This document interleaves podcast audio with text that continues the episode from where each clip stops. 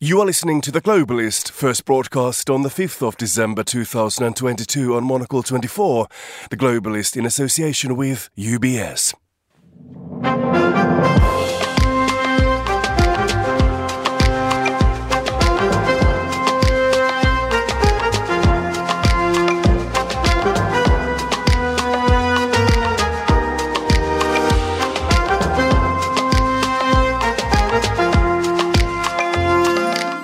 Live from London, this is The Globalist. I am Markus Hippi, coming up.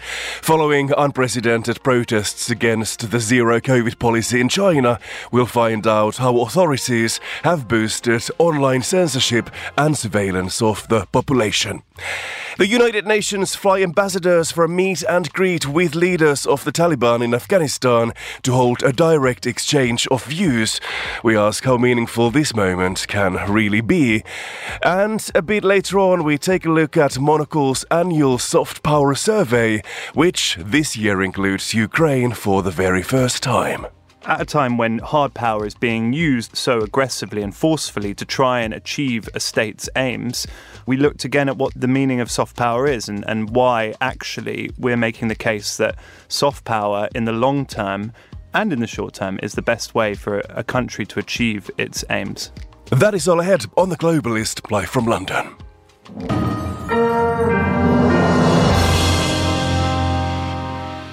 First, a look at what else is happening in the news.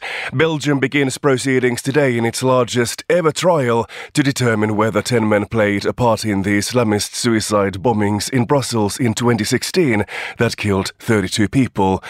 Donald Trump has been condemned by the White House after he called for the termination of the US Constitution, and the New Zealand government will launch a public inquiry into the country's handling of the COVID 19 pandemic so future governments could learn from the experience experience. Stay tuned to Monocle 24 throughout the day for more on those stories. But first, in China, unprecedented protests against the country's zero COVID policy have prompted officials to boost online censorship and surveillance of the population.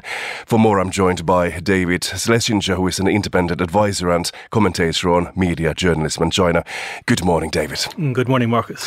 So, if we look at what's been changing since the protests began, how much stricter is the censorship and surveillance in China at the moment? Well, the censors have put in new rules. They've put out, uh, they've told all online and social media companies to step up their moderation uh, and especially to crack down on VPNs. VPNs, of course, is uh, they're the software that allow someone in the UK to pretend, pretend they're in Italy to watch Italian television or someone in China to pretend they're in New York and get onto Twitter. And so they've tried to crack down on that. But you have to feel for the censors because what really is sensitive information? At this point. One of the key triggers for these protests was actually footage of the World Cup when Chinese people saw spectators at the World Cup without masks, yelling at the top of their lungs, looking as though things were normal. And yes, things are normal for people in Qatar or people perhaps here, but not for people in China. And so that shot of the World Cup was actually one of the key triggers. And so yes, they tried to censor that. They, if you watch the World Cup in China, they were cutting away from tra- crowd scenes, but that's all a bit clumsy. and of course, the protesters use things like blank sheets of paper to protest against censorship. Can you censor a blank piece of paper? Well, some stores tried. Apparently, it's, it's hard to buy a ream of A4 blank paper now uh, for national security reasons, but obviously that's not something that is uh, sustainable. So you have to feel for the censors. They're trying, but it's a very difficult task. What is the aim of the cur- cur- current approach, the, the current internet censorship law? Well, China is really trying to play a very tricky game.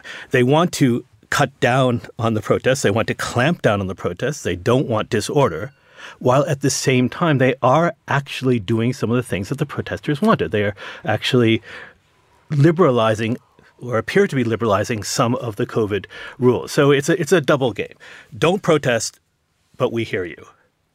Don't mess up our social stability, but we're listening. So it's, uh, this this is the message. We're a government that listens, but we do not accept any form of protest or uh, disruption.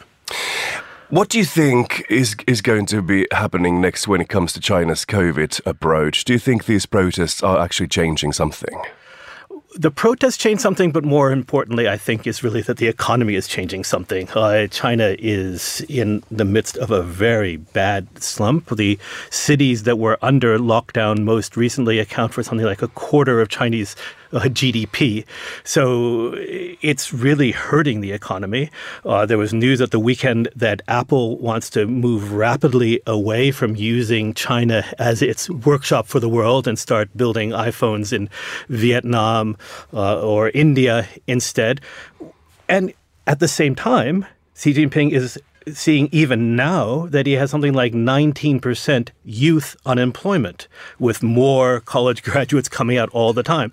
So if world companies are moving away from using China as a manufacturing base, if China's own economy is slumping, if you have unemployment, and at the same time you are clamping down hard on COVID and grinding manufacturing and service industry to a halt, that's a recipe for disaster. So, yes, the protests were important, but the economic reality is probably even more important. So, something will have to change. What, what do you think we will be seeing changing first? We're going to see a very bumpy policy of really improvisation because China is steering a very delicate path. On the one hand, it has to relax its zero COVID policy because that's clearly not something that's sustainable or reasonable. But on the other hand, it can't afford to have its medical system overwhelmed. Uh, and there's a real danger of that because something like uh, I think in the in the over 80 population, only 80 percent of uh, people have been vac- vaccinated, and the Chinese vaccines are not as good as the vaccines that we've had in the West. That's simply a fact.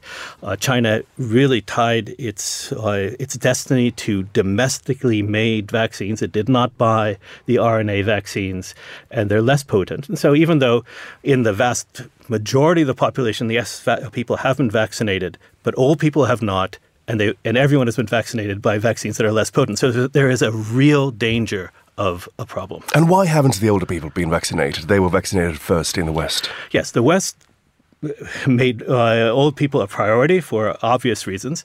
But I think in China, there was a real cultural resistance. Old people don't like vaccines. Old people are very distrustful of Western medicine as opposed to traditional Chinese medicine. Uh, and I, for whatever reason, the, the government, which does force many things on its population, felt this was a policy it could not force. And I think for future historians, it'll be fascinating to try to get some insight into what discussions there actually were. But uh, for the Communist Party, that clearly was a step too far to mandate vaccines for older people. Even now, they're putting in a policy to try to speed up vaccines of older people, but it is still not a mandate. And it's, it's very interesting. China is indeed finding itself in a difficult position now because it's becoming clear all the time that it will have to open its borders at some point because of the economy, for example. Do you think Beijing realizes that it may have made a mistake with its approach? Uh, Beijing. Who is Beijing? I think uh, there are certainly economists who think they made a mistake. Whether Xi Jinping himself is willing to recognize that he made a mistake is, I think, it's a different question. And I think that's at the root of the dilemma that China has. That a lot of this was the personal policy of the man at the top. And so even if people around him may think, oh, maybe we should have bought some RNA vaccines, oh, maybe we should have put in a vaccine mandate, oh, maybe we should have uh, a, have had a more flexible policy from the beginning this zero COVID policy is so identified with Xi Jinping, who just got reelected to a, a new term as Communist Party leader, as the supreme thinker of uh, ideology, surrounding himself with a, a, a Politburo of like minded people of his faction. Uh, I think the top people in Beijing probably are not ready to admit they made a mistake. What they will try to do is modify find a an improvised way through, but they're never going to say we were wrong. Do you think those top people in, in Beijing have been very concerned by these protests we've been seeing? These were the first protests since really 89 that were widespread, number one, Number two, about a single issue. And number three, actually included some calls for Xi Jinping himself to step down or even for the Communist Party uh, to, to step down. That's unprecedented. China has protests all the time, but they tend to be very local protests about pollution or corruption or unpaid wages. And so they're, they're easy to deal with. Here is a one issue protest that suddenly erupts in a dozen, two dozen, maybe three dozen cities around uh, the country with some very powerful and potent slogans. So I think, yes, people were worried. And just finally, David, that boost in online censorship and surveillance of the population we discussed in the beginning of this interview, when do you think those censors are going to give up? Oh, they? Uh, China is not ready to give up on its censorship. There's always censorship of some kind. Sometimes it's stricter, sometimes it's looser, but uh, there are always, and there have always, for, since the internet began in China, been very significant limits on what you can say, and I expect those to continue. David Schlesinger, there, thank you very much for joining us here on The Globalist.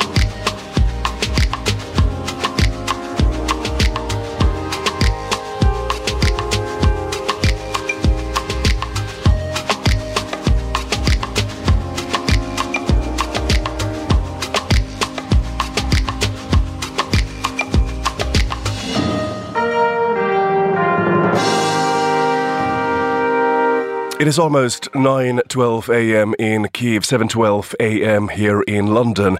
Oil prices have risen today after the G7 group of nations and its allies decided to cap the price of Russian oil at $60 a barrel. The move comes into force today and is aimed at putting more pressure on Russia over its war in Ukraine. Meanwhile, France's President Emmanuel Macron has faced widespread criticism after he suggested that the West should consider offering Russia security guarantees guarantees if it returns to the negotiating table. For example, Ukrainian President Volodymyr Zelensky's top aide responded by saying that it is the world that needs security guarantees from Russia, not the other way around.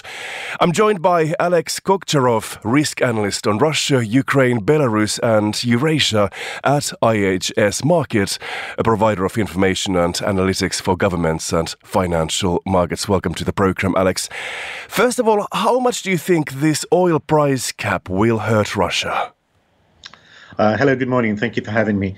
Um, well, the proposed uh, $60 um, uh, crude oil uh, cap uh, is currently above the traded price of Russian oil, so the damage will not be significant.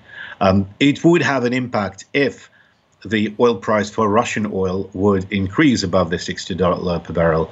And as a result, um, uh, there would be financial repercussions. Uh, but at the moment, uh, it's more of a symbolic gesture, and a number of politicians, including uh, Ukrainian President Zelensky, uh, have publicly uh, spoken saying that this price gap should be at a lower level for instance, $30 per barrel. Why do you think the G7 nations and, and allies didn't go further in that? Why did they decide to set that limit to $60? Um, obviously, uh, uh, I, I, was not part of those negotiations, but uh, the most likely objective is uh, to uh, not unbalance the oil market globally too much by introducing a very restrictive measure. Um, we all have seen uh, that the oil markets and commodity markets overall have been quite volatile earlier this year. And with major economies uh, going into either recession or significant slowdown of economic activity, uh, probably the objective is to avoid any um, uh, uh, any further damage uh, to the economic uh, trends in major economies in the West. Well, let's look at some recent developments when it comes to this conflict then just a few days ago, US President Joe Biden did say that he was prepared to speak with Russia's President Putin if he is ready to look for a way to end this war. And Moscow was quick to reject this offer. Do you think there is any scope for talks now between, say, the US and Russia? Um, There's always a scope for talks. Uh, the problem is that the positions uh, of Russia and the West on how this conflict can end um, look very different. Uh, Russia would be unlikely to agree to uh, withdraw from the areas which it declared as annexed uh, earlier this autumn uh, and now claims to be part of the Russian territory. Uh, so for Putin, it would not be something that is acceptable. Uh, this clearly would not be acceptable for Ukraine or the West. Uh, none of the uh, Western countries have recognized these declared annexations. Uh, so I think the positions um, of both parties at the moment are very difficult to. Um, they, they, they're so contrary to each other that it will be very difficult to find any common ground, at least for now. Um, if the Russian forces uh, face further problems at the battlefield and would have to withdraw from more territory, uh, this could change in the future. Uh, but at the moment, I don't see that Russia is genuinely interested in um, ending the conflict. What Russia is clearly interested in, it wants uh, to freeze the uh, current uh, lines of contact in order to be able to regroup, retrain, and rearm for a future offensive when its forces are better prepared. The head of the US intelligence has just said that Vladimir Putin has become better informed about the difficulties facing his forces in, in Ukraine. Do you think that could somehow change the course of this war? Um, not necessarily, uh, because while the Russian decision to invade was most probably based on significant miscalculations about uh, about Ukraine and the West uh, and the uh, willingness of Ukrainians to resist. Um, the fact that Putin is now better informed that the Russian armed forces are not in great shape, uh, not in as great shape as he expected them to be, um, he would be unlikely to revert the course of action. Uh, he would be unlikely to to see Ukraine to allow Ukraine to uh, to win. At least politically, he will he will resist it. So while he and I think this is one of the reasons which is driving the Russian calls for negotiations, which would lead to a ceasefire, because Russia knows that currently its forces are not in a great shape and they need to be retrained, rearmed, and better prepared for future battles. But I think the overall objective of uh, Russia uh, causing significant damage to Ukraine, uh, occupying at least significant parts of Ukraine, if not all of Ukraine, um, are still uh, parts of Moscow's ambitions. I think it's interesting to, to learn that Putin is better informed now about how this war is going, considering that it's been running for over nine months. Do we actually know how much information Putin gets at the moment? We don't. Putin famously is not using the internet, um, so he gets all the reports which are delivered to him uh, by his um, uh, by the Kremlin officials. So everything has to be printed out in summaries, and um, that's the the issue uh, which probably led to the initial Russian miscalculations because this information is heavily curated, uh, and the objective of officials is to please Putin rather than to give him um, honest and accurate information.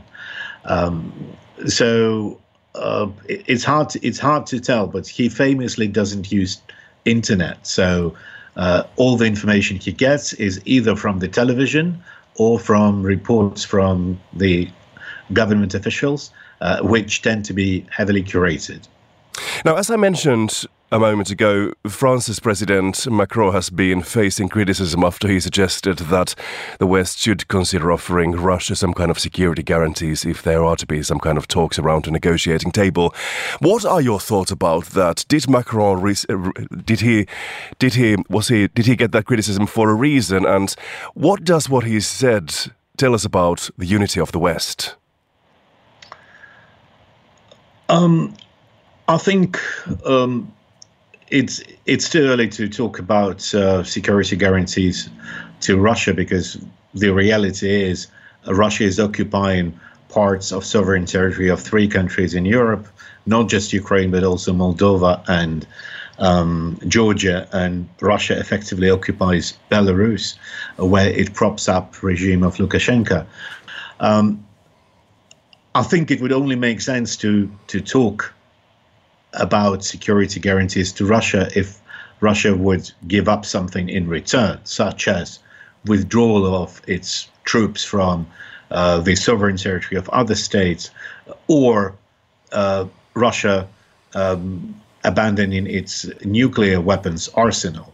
Uh, if you if you remember, in 1994, the Budapest Memorandum, which was signed by Ukraine but also by Belarus and um, Kazakhstan, it necessitated transfer of nuclear weapons from these three post-Soviet countries to Russia, and in return, there were security guarantees given to these countries. So. Um, Russia is secure. Russia is a nuclear is a country with nuclear weapons. Nobody in their right mind would be attacking uh, Russia trying to capture its territory. Uh, so I think the uh, the wording by Macron was somewhat unfortunate. Alex Kokcharov, thank you very much for your insights today. You're listening to The Globalist on Monocle 24. Still to come in the programme, Enrico Franceschini reviews the day's papers, and Monocle's Alexis Self gives us the rundown of Monocle's annual soft power survey at a time when hard power is being used so aggressively and forcefully to try and achieve a state's aims, we looked again at what the meaning of soft power is and, and why actually we're making the case that soft power in the long term and in the short term is the best way for a country to achieve its aims. This is The Globalist. Stay tuned.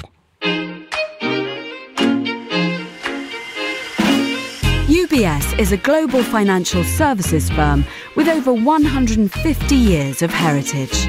Built on the unique dedication of our people, we bring fresh thinking and perspective to our work. We know that it takes a marriage of intelligence and heart to create lasting value for our clients. It's about having the right ideas, of course, but also about having one of the most accomplished systems and an unrivaled network of global experts. That's why at UBS, we pride ourselves on thinking smarter to make a real difference. Tune in to the Bulletin with UBS every week for the latest insights and opinions from UBS all around the world.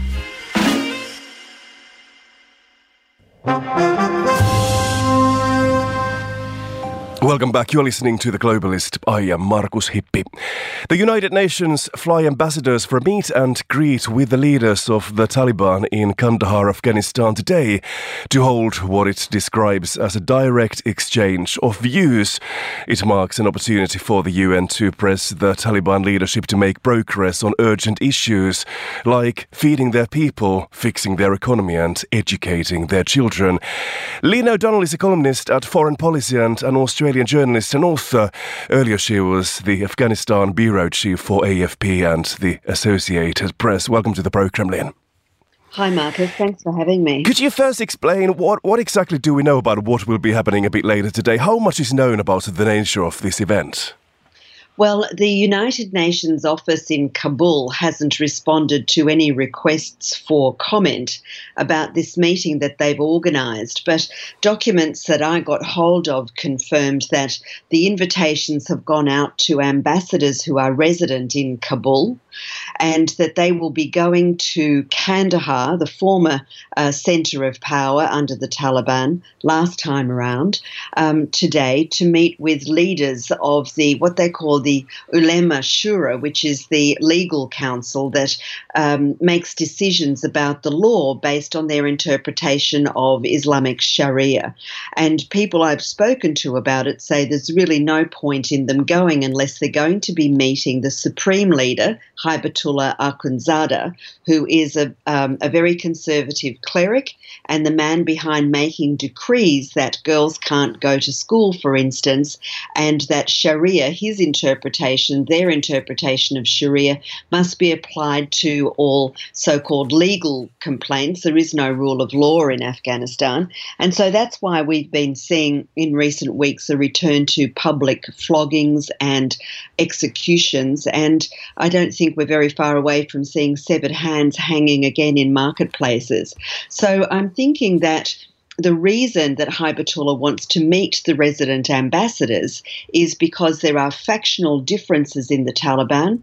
He's um, at loggerheads with Kabul based um, uh, uh, Taliban leaders, and that there is um, a very serious uh, fight going on between these two factions for for the real power in Afghanistan at the moment. Since their takeover last year, the Taliban have been isolated from the international community. What will happen today? Does that somehow signal some kind of recognition for the Taliban from the diplomatic circles?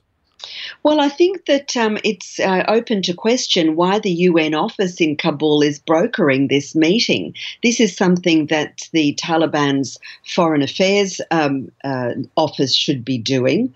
Um, but what it indicates is that these rivalries are deeply embedded in the governing structure of the Taliban.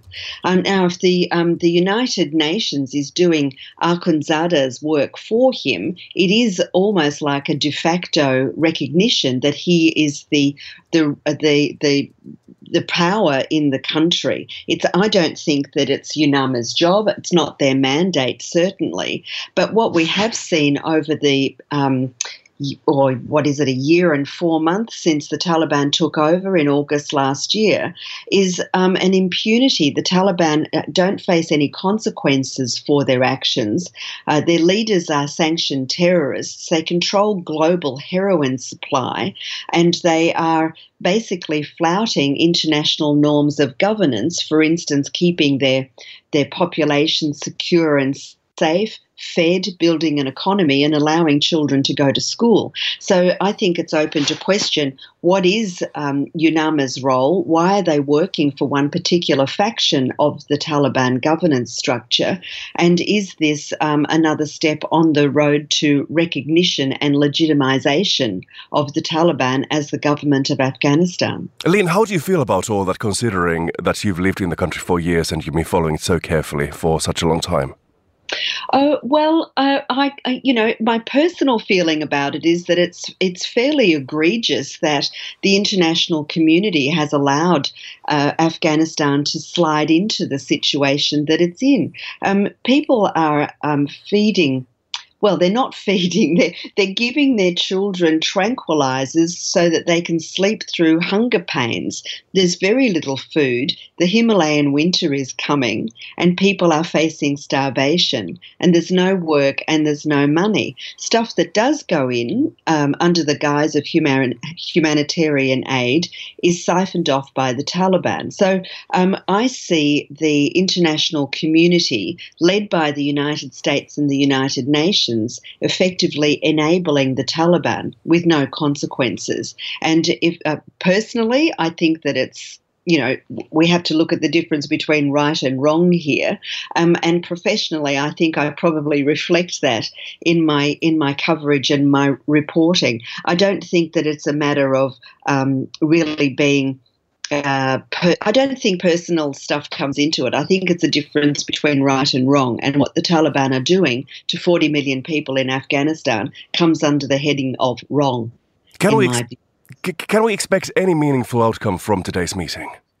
Um, I think the meaningfulness comes for Akhundzada's um, attempt to uh, focus power on Kandahar. When the Taliban were in control of Afghanistan between 1996 and 2001, Kandahar was their capital, and it's seen as the spiritual home, is the way the cliche goes, of the Taliban. This is where they emerged in the 1990s during the civil war at the time. And I think that what we'll probably see today, if there is any outcome of it, is a, um, a, a an attempt by Akhundzada's a very conservative faction of the Taliban to realign power to Kandahar. I can't see much more. What do you think the UN's role will be going forward in contrast to foreign governments and charities? Well, what the UN does at the moment is funnel uh, millions, tens of millions of dollars that are delivered to the country every week or two from the United States in cash, purportedly to alleviate the humanitarian suffering. But what happens is that the United Nations then distributes that money through local NGOs that can only operate with the approval of the Taliban. And the Taliban take about 20 to 30% of that for themselves. And you also have um, a siphoning off by the United Nations of 30% of money that goes to them as a charity, um, WFP, the Word Food, World Food Program, for instance, and other UN agencies, their overheads are 30%. Um, so I, uh, all I see really is um, the money that is being uh, sent to Afghanistan that is supposed to be alleviating the suffering that is being exacerbated by the Taliban going to overheads and to the people who are causing the suffering in the first place. Lynne O'Donnell there. Thank you very much for joining us today. It is 7:31 a.m. here in London. Here is what else we're keeping an eye on today. Belgium begins proceedings today in its largest ever trial to determine whether 10 men played a part in the Islamist suicide bombings in Brussels in 2016 that killed 32 people. The trial is expected to last seven months and is estimated to cost at least 35 million euros. Donald Trump has been condemned by the White House after he called for the termination of the US Constitution. He made the comments on social media while repeating his false claim claim that he won the 2020 presidential election. Trump announced his third presidential bid last month. And the New Zealand government has said it will launch a public inquiry into the country's handling of the COVID 19 pandemic, so future governments could learn from the experience.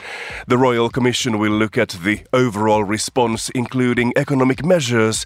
The review is expected to be concluded in mid 2024. This is The Globalist. Stay tuned. Ah! Earlier this year, Finland's Ministry for Foreign Affairs devised a new role to promote Finnish culture around the world. The first ever position of Ambassador for Culture and Creative Industries was awarded to Paula Parviainen, former ambassador to Singapore.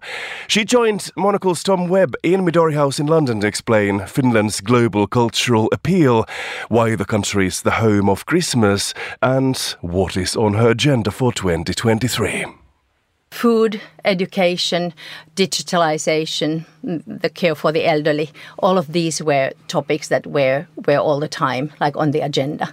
And we try to find new markets, especially the Finnish food industry is also internationalizing very fast now. And we have a lot of sort of health based food. And then, of course, like nature, which is a big inspiration for both our arts, but also for our foodstuffs. Finland is a very pure country, you know, like the pure nature. So you can buy food products that are developed from the pure forest or uh, the berries, the, the lakes, all of these, the mushrooms, the fish.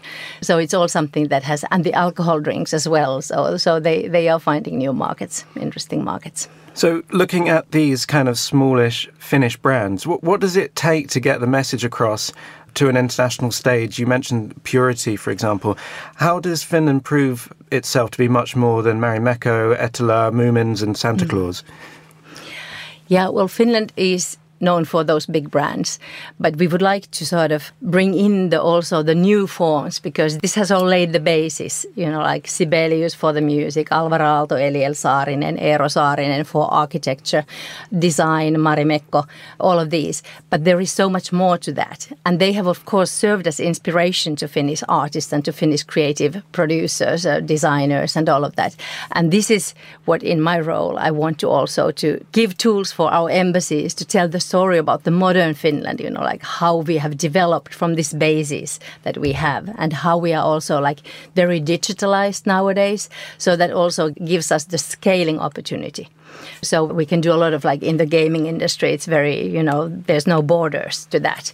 And that goes for many other forms as well. So we would like to show that we are much more. We have a good basis for that. We have a good education, and we want to support the creative industries and the arts.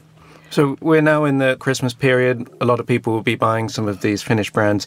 Can you paint a picture of Christmas in Finland beyond the stereotypes? What people don't know about Christmas in Finland who haven't been there before? Well, luckily, a lot of British people come to Finland, and it was really it's a Christmas destination also for many Asians. And Lapland is really magical land for Christmas. You know, the white Christmas is guaranteed, and that's the home of the Santa Claus. The one and only Santa Claus in the world is in Rovaniemi. These are cliches, but they are something that there are so many people who haven't yet seen it for real, and uh, the aurora borealis.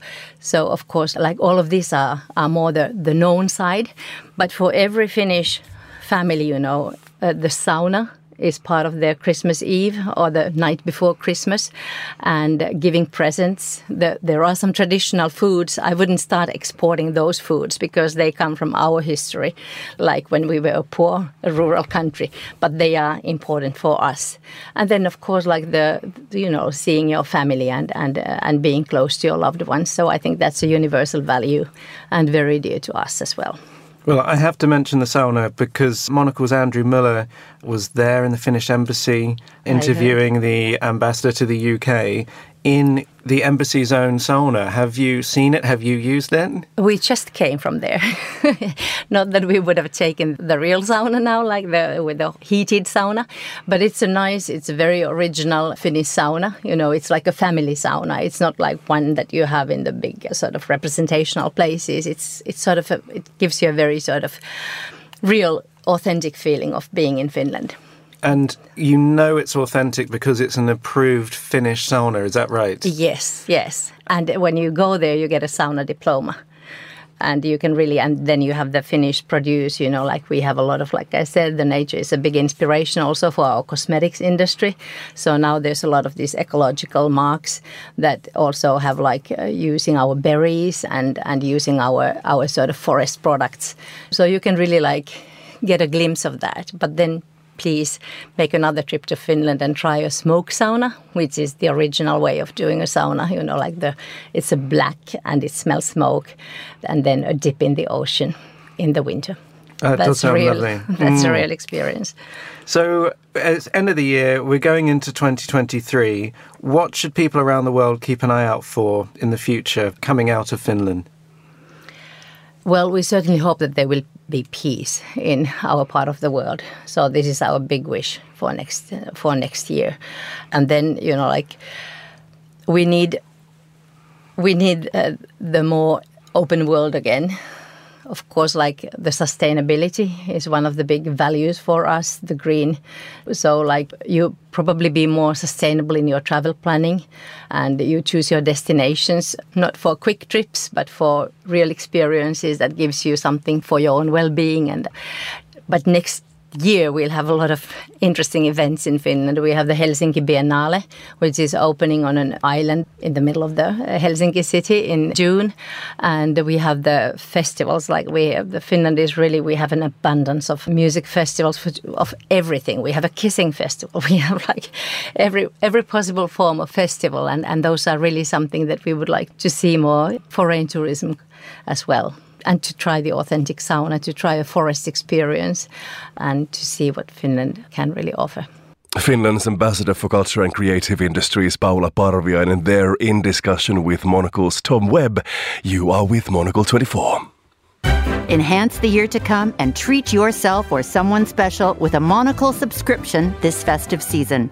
To round out our 15th anniversary year, for a limited time only, there's 15% off with code RADIO15.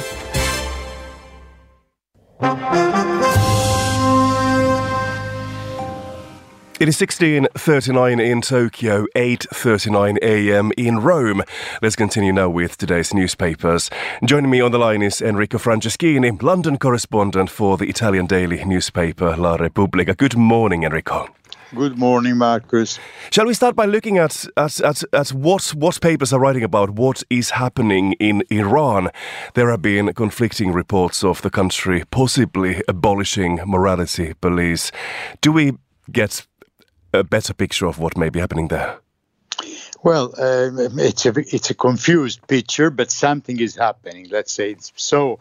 Uh, the country's uh, top uh, prosecutor, Mohamed Montazeri, during a press conference was asked why the morality police is not seen around uh, uh, any longer. In the last uh, few days, the morality police are the officials who um, look after the strict uh, dressing codes for women that have aroused so much protest in Iran with hundreds of deaths, thousands of demonstrators in the streets all over the country in the past few months. Now, he, he gave a, a, surprising answer. He said uh, that uh, the morality police has nothing to do with the judiciary, which he, of which he is the, the, the boss, let's say, and it, it was uh, set up by the Interior Ministry, and it can be, or it has been shut up, but shut down by the the same uh, authorities. So this uh, brought a lot of medias around the world in the Western media to in the Western world to say that uh, the morality police is uh, closed. It is the end. Big uh, uh, backtrack by the Italian Iranian authorities, but it's not exactly like that. Uh, Iranian media uh, said that the, the, the, the, morality police has not actually been disbanded. Uh, other observers uh, noticed that uh, the morality police is not a police unit, it's a program basically. So it's not that you can close it without changing the laws, uh, but still it's possible that under pressure from uh, the protest of the past few months, uh, there is at least a debate inside the Iranian regime. The same uh, official, Montazeri, the top prosecutor, also said that someone in parliament is starting to look uh, at aspects of the law uh, that uh, um, forces women to cover their, their heads. And then so it's not clear what will happen, but as I said, something is happening and the comment made by uh, some of the protesters is that uh, at this point the uh, the laws, the morality police covering the head, it's not what uh, they are looking for. It is not enough. They want a regime change in Iran. They want democracy. It looks like something will have to change in that country in any case. Let's continue now with, with another story you have spotted. This is something that is covered, for example, the Greek daily newspaper Ta Nea. An agreement to return the Parthenon sculptures, or Elgin marbles as they're also known, is supposedly at an advanced stage. Well, yes, according to the Greek newspaper, 90% of an agreement is in, in place for the British Museum to return this part of the Parthenon sculptures, uh, one of the most important monuments in, in, the world, overlooking the city of Athens, a symbol of Western uh, civilization that was uh, brought to Britain in 1816 uh, by Lord Elgin from which the name Elgin Marbles uh, uh, has been has, has, come. Um, there are no official confirmation of this. there are only um, what the newspaper reports that uh, what is significant perhaps is that the new chair of the British Museum is the former uh, chancellor, chancellor of the Exchequer, uh, George Osborne, and it seems he has met several times with uh, Prime Minister of Greece, with the Foreign Minister, with other officials, and uh, uh, the British Museum has said that they are trying to find an agreement that will make everybody happy about this. Um, there has also been some movement, uh, some similar movement in other fields. Another museum, uh, British Museum, uh, the Horniman Museum and Garden, has signed an agreement to return 72 items of their collection, the so-called Benin bronze uh, Benin bronzes to Nigeria. Uh, is something happening here too? Perhaps we don't know. Discussions are going on. Of course, it's a big issue because if uh, um, not only for Britain and Greek and Greece, but if uh, the British Museum returns this item, this important item, uh, uh, other museums around the world could have precious uh, for returning art that has been basically taken away or stolen. I can think of uh, being Italian as uh, the Mona Lisa sitting in the um, um, um, Louvre in Paris for uh, a long time now, since the time of Napoleon. So uh, we'll see. It's it's it remains to be seen what happens in that front, but it's certainly a big discussion that's been going on for quite some time. One more story, and this is actually from your newspaper, from La Repubblica, how Honduras and Salvador are suspending certain constitutional rights to fight criminal gangs. Tell us more about that. Well, yes, uh, this is about the criminal gangs that dominate several uh, Central American countries. I was based there for a few months uh, many years ago, and the situation has not changed has actually become worse. They are a force uh, of government, a para-government in, in a certain sense. In, it seems that in Honduras, they the, the fees that they ask for protection from businesses uh, amount to three percent of the of the national product of the country, and uh, and uh, so uh, the government has taken an extreme measure to suspend for a period all the constitutional um, protection and liberties, uh, and uh, and they, they want to to break these criminal gangs that are made of thousands and thousands of people, very heavily harmed. Something similar is happening also in uh, El Salvador and other Central American countries, and uh, right a few minutes ago, looking at newspaper, I saw a report that even in, in Port-au-Prince, the capital of Haiti, they have uh, a, a, similar situation with a war between gangs uh, that uh, has paralyzed the, uh, the government. Uh, it's not clear how this uh, will happen, uh, if this will will bring a, a suspension of other freedoms in in Honduras, but certainly something must be done. Absolutely. Enrico Franceschini there, thank you very much for joining us here on The Globalist today.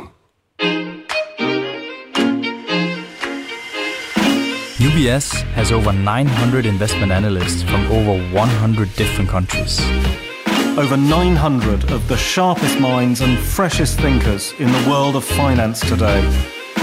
To find out how we could help you, contact us at ubs.com.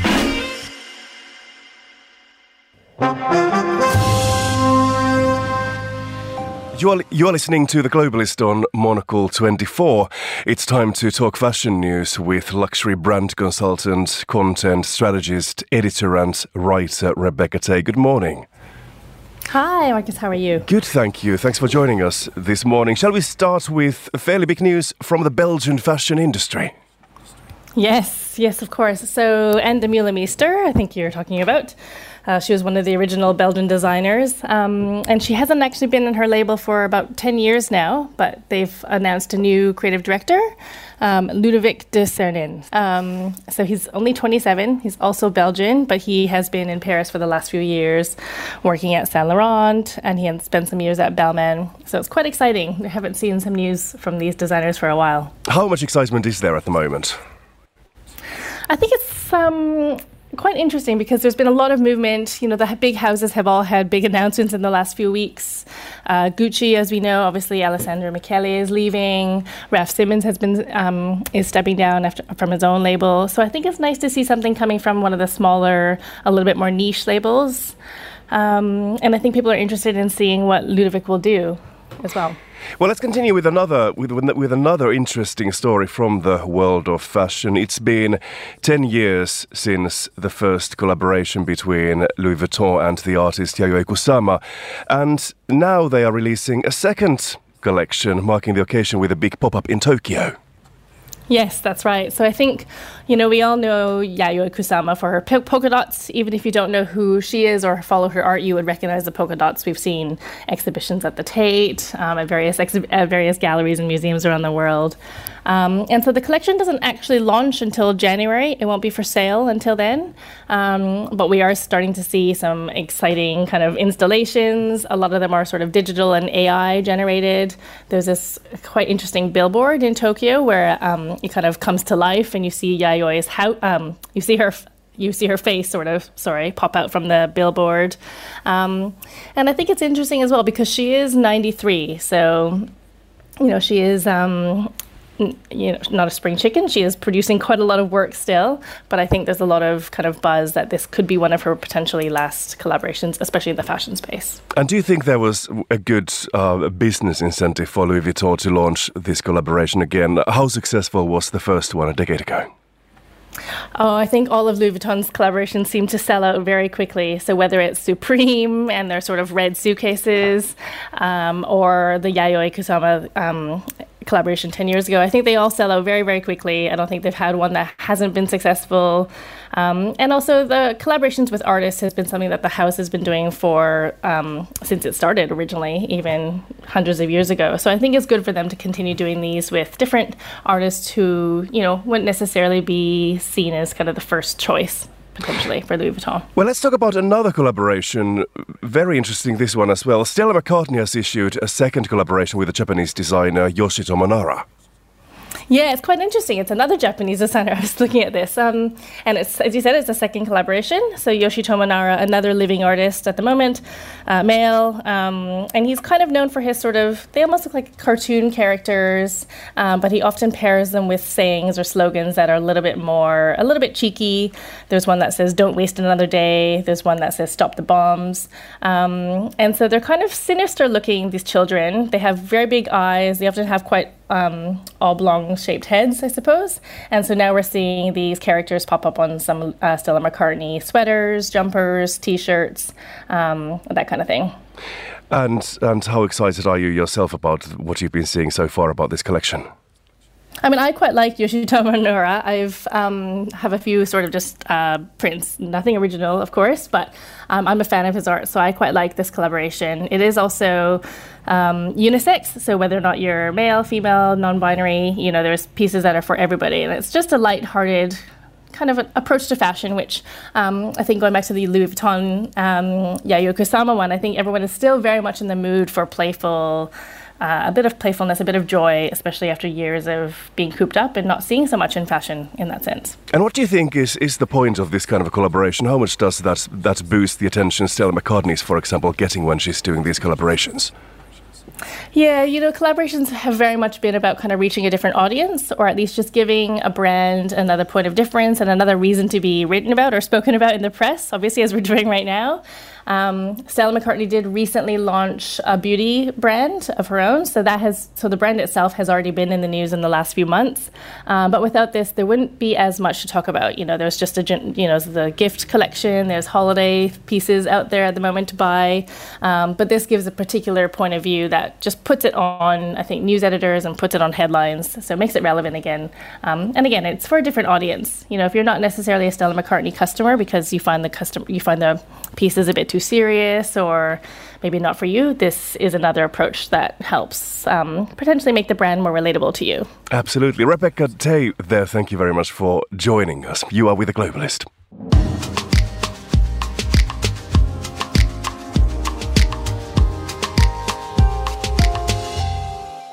You are listening to The Globalist on Monocle 24. It's that time of the year again. The results of our annual soft power survey are out in the brand new edition of Monocle magazine. Monocle's foreign editor Alexis Self joins me in the studio to tell us more about what we have on those pages of the new magazine. Alexis, welcome to the program. Shall we start with very basics first of all? How do you define soft power and why does that matter in 2023 or 22? Well, we put this survey together every year, so we, we think soft power is a very important thing. I would define soft power as, I suppose you can define it in opposition to hard power. Hard power is the use of force, coercion, military means to achieve your state's aims. And soft power is, is the things that maybe aren't so tangible, but we believe are still incredibly effective. You know, cooperation, pushing for peace, diplomacy, economic success, business success, cultural success. You know, whether or not a country has a successful film or music industry, or, or whether or not people just like to eat its food. So, how have you done it then? Obviously, you haven't been working on this project alone, but how do you look at what? How many countries are there in the world? Almost 200. How do you try to put them in some kind of an order?